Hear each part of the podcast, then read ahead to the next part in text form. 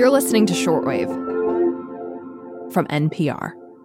Hey, shortwavers, it's me, Emily Kwong, with Science Desk correspondent extraordinaire Allison Aubrey. Hi.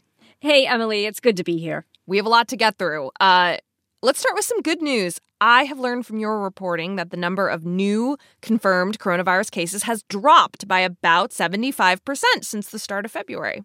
Yeah, I think we're at a real turning point. I mean, cool. hospitalizations are also down and deaths are starting to decline. So some of the states that have had the strictest COVID restrictions are starting to dial back. Yeah.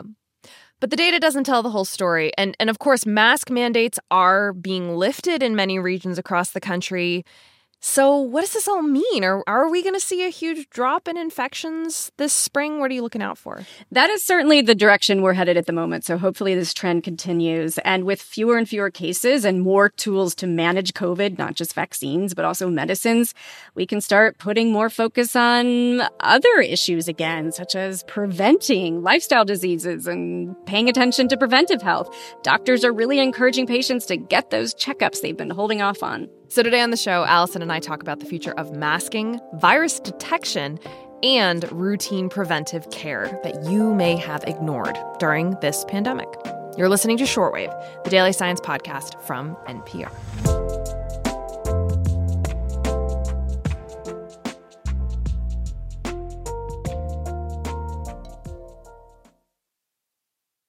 Okay, let's rip the band aid off and start with masks. Allison, the CDC just advised people to wear N95 masks to like up their mask game. Now they're considering loosening or lifting mask recommendations? What gives? I just think the landscape is changing so quickly. I mean, as we said, cases are down by about 75%. Yeah. That's just since the start of February. And perhaps more importantly, the number of people hospitalized with COVID around the country is down by about 40%.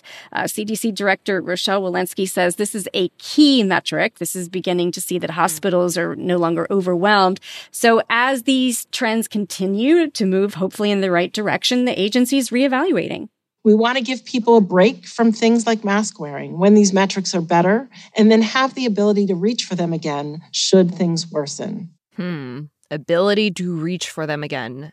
It sounds like she's saying that masking could come back if there is another let's say, variant or just a big rise in cases? You know, I think that's the seed that's being planted. I mean, the agency and mm-hmm. all public health officials and infectious disease experts want us, the American public, to understand that COVID isn't going away. We're going to have to learn yeah. to live with it. So you know, again in the future, if there is some kind of outbreak, mask wearing might be advised again. Uh, you know, but many hmm. cities hmm. and states have already lifted their mask requirements for now. And given the high level of pandemic fatigue two years into this, polls show only about half of Americans say they're masking regularly. So governors and local leaders are in this tough spot of kind of having to stick to the science, but also meeting people where they are.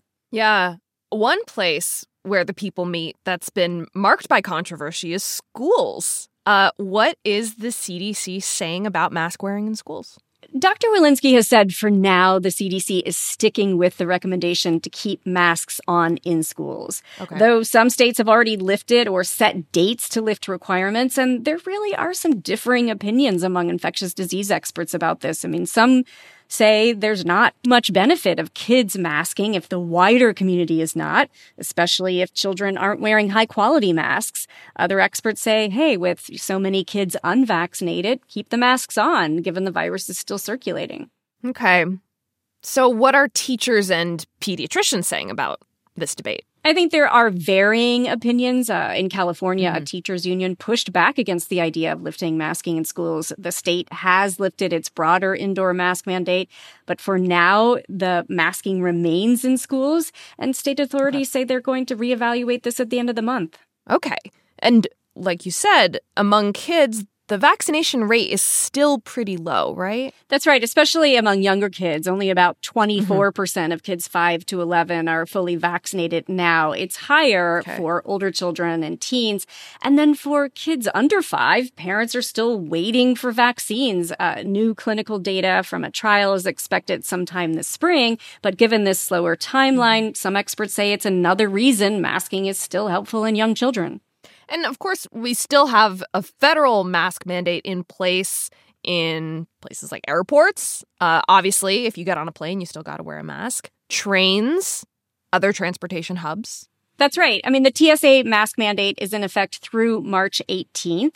You know, it's unlikely that masks will completely disappear after this. I mean, though masks have become kind of one of the fault lines in the culture war in the country, if you take away the politicization and you just look at the science, there's a lot more evidence on just how effective high quality masks, such as N95s, can be against the spread of COVID and other respiratory diseases, too.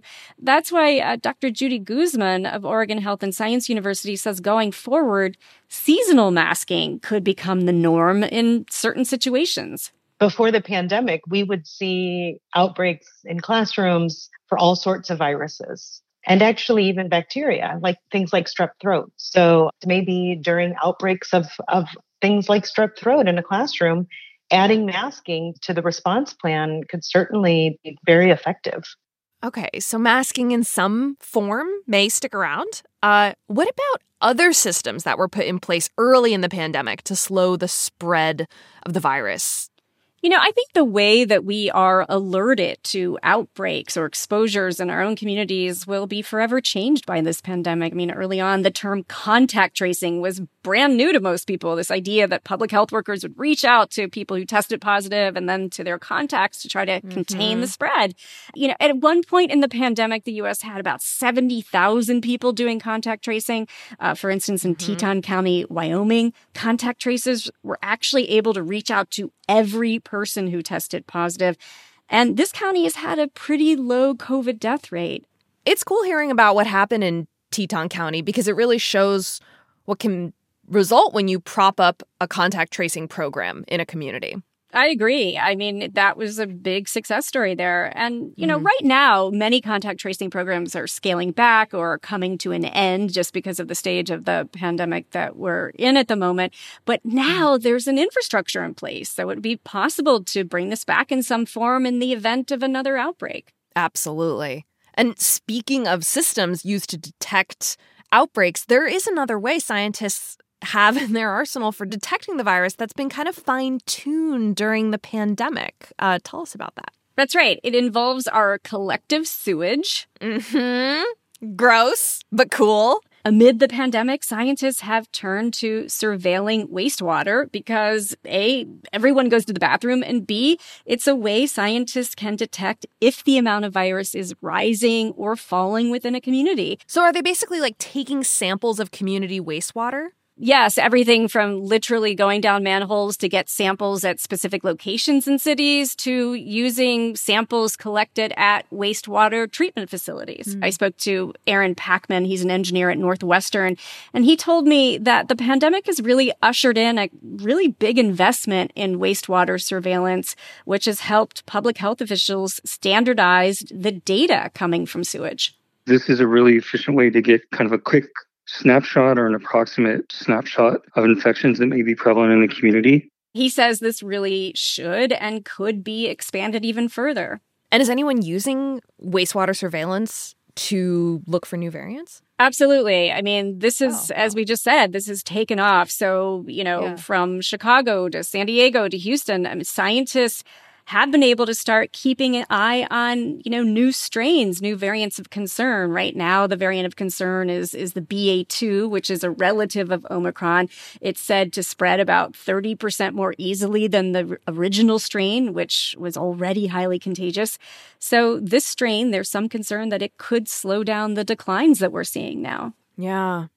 Yeah, that new variant is concerning I do like the idea that flushing uh, for the pandemic could be a uniting force for all of us. Um, so, just switching gears, Allison, I wanted to talk about preventive healthcare. You'd be very proud of me. I, I went to the doctor to get my annual physical the other day.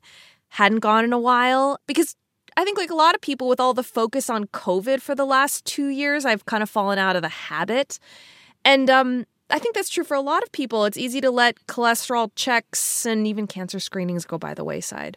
That's absolutely the case. I'm glad to hear that you made it, that you went in for that well check. That's great. Uh, but the pandemic really has had a chilling effect on, on prevention measures. And there's some new data showing the impact of this delayed care. Uh, take uh, mammograms, for example. Fewer mm. people have had them. And now when breast cancers are detected, they're more likely to be detected at a later stage. That's a problem because detecting breast cancer later puts patients at a risk of worse outcomes. That's exactly right. I mean, just looking at a new study from the University of California, San Diego, they found that prior to the pandemic, 64% of breast cancer patients were diagnosed at stage one. That's the earliest stage.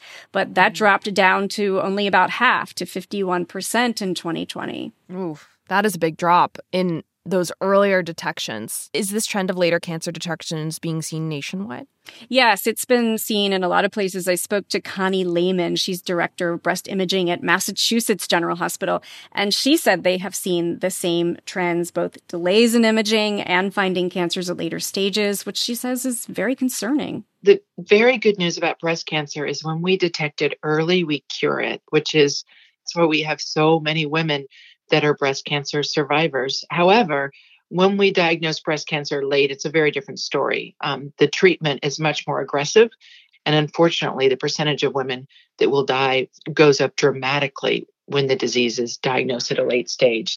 And what about other cancers? Has the pandemic led to a similar effect when it comes to early detections?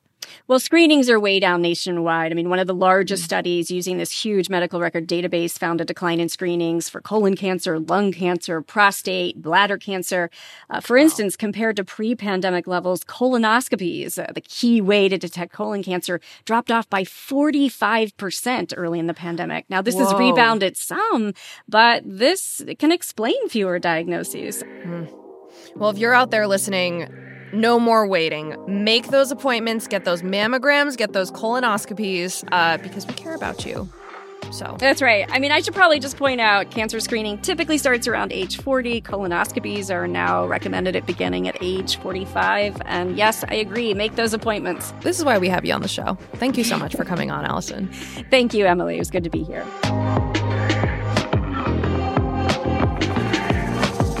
This episode was edited by Jane Greenhalgh and Stephanie O'Neill.